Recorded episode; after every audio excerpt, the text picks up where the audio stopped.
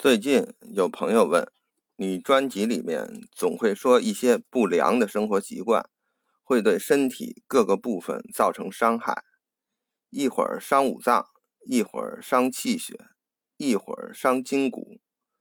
这么讲下去，虽然没有西方医学那么复杂，但也够难记的。有没有什么统一的量化标准，让我容易记住？这个问题。其实道家在古代早就有了答案，《道德经》云：“道生一，一生二，二生三，三生万物。”而我们练习道家内丹功法，就是复返先天，三化二，二化一，最终合于道。承接这个理念，道家修炼养生筑基阶段，首先就是要确病延年。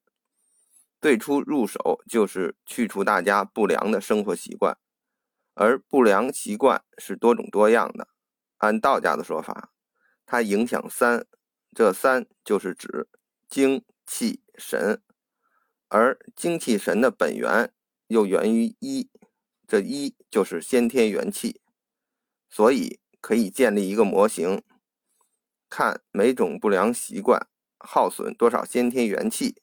即可量化其危害，但问题来了，先天元气对于普通人是摸不到、也看不到，甚至是感受不到的，所以用它去量化也是无从下手的。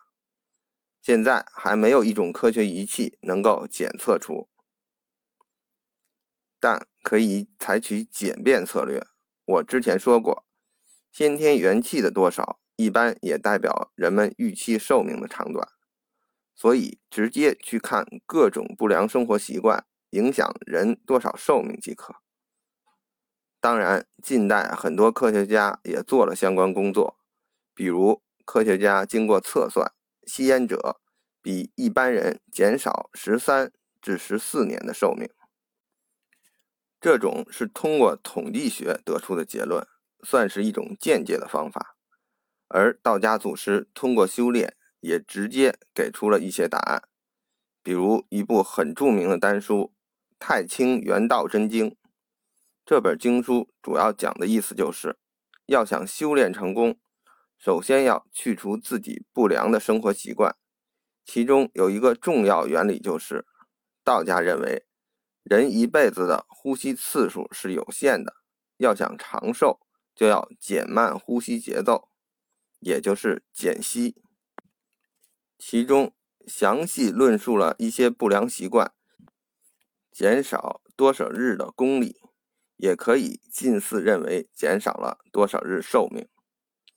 原话是这么说的：肾一大息，二小伐，三日减三十日（括弧十五大息为一小息，大伐）。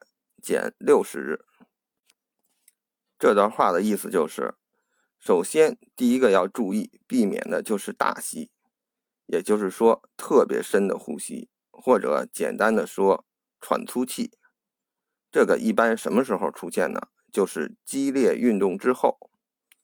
第二个注意是小乏，就是轻度疲倦。这里定义十五次深呼吸就可以算作轻度疲倦了。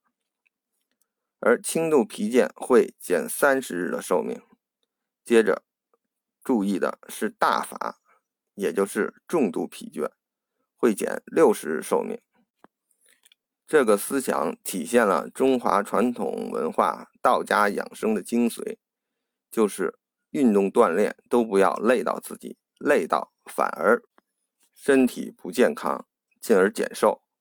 所以，道家养生，即使是进行动功运动，比如太极拳、八步金刚功等，动作都很慢，不激烈，练一遍也不会喘粗气，练完身体只会感觉更轻松，而不会有乏累的感觉。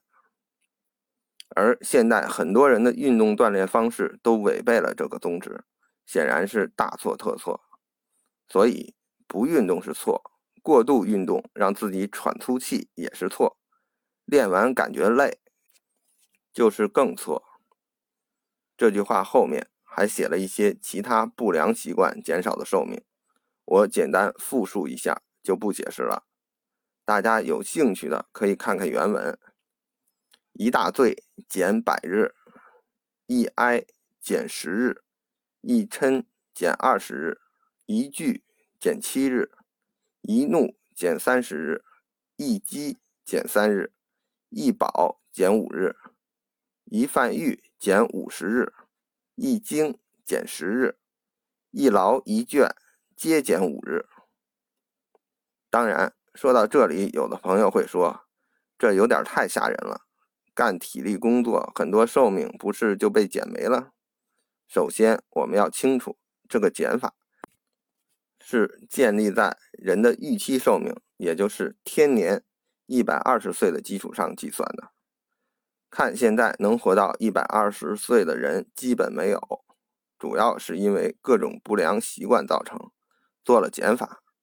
当然，也有些人天生的寿命就没有那么长，这个需要道家用专门的方法去测算。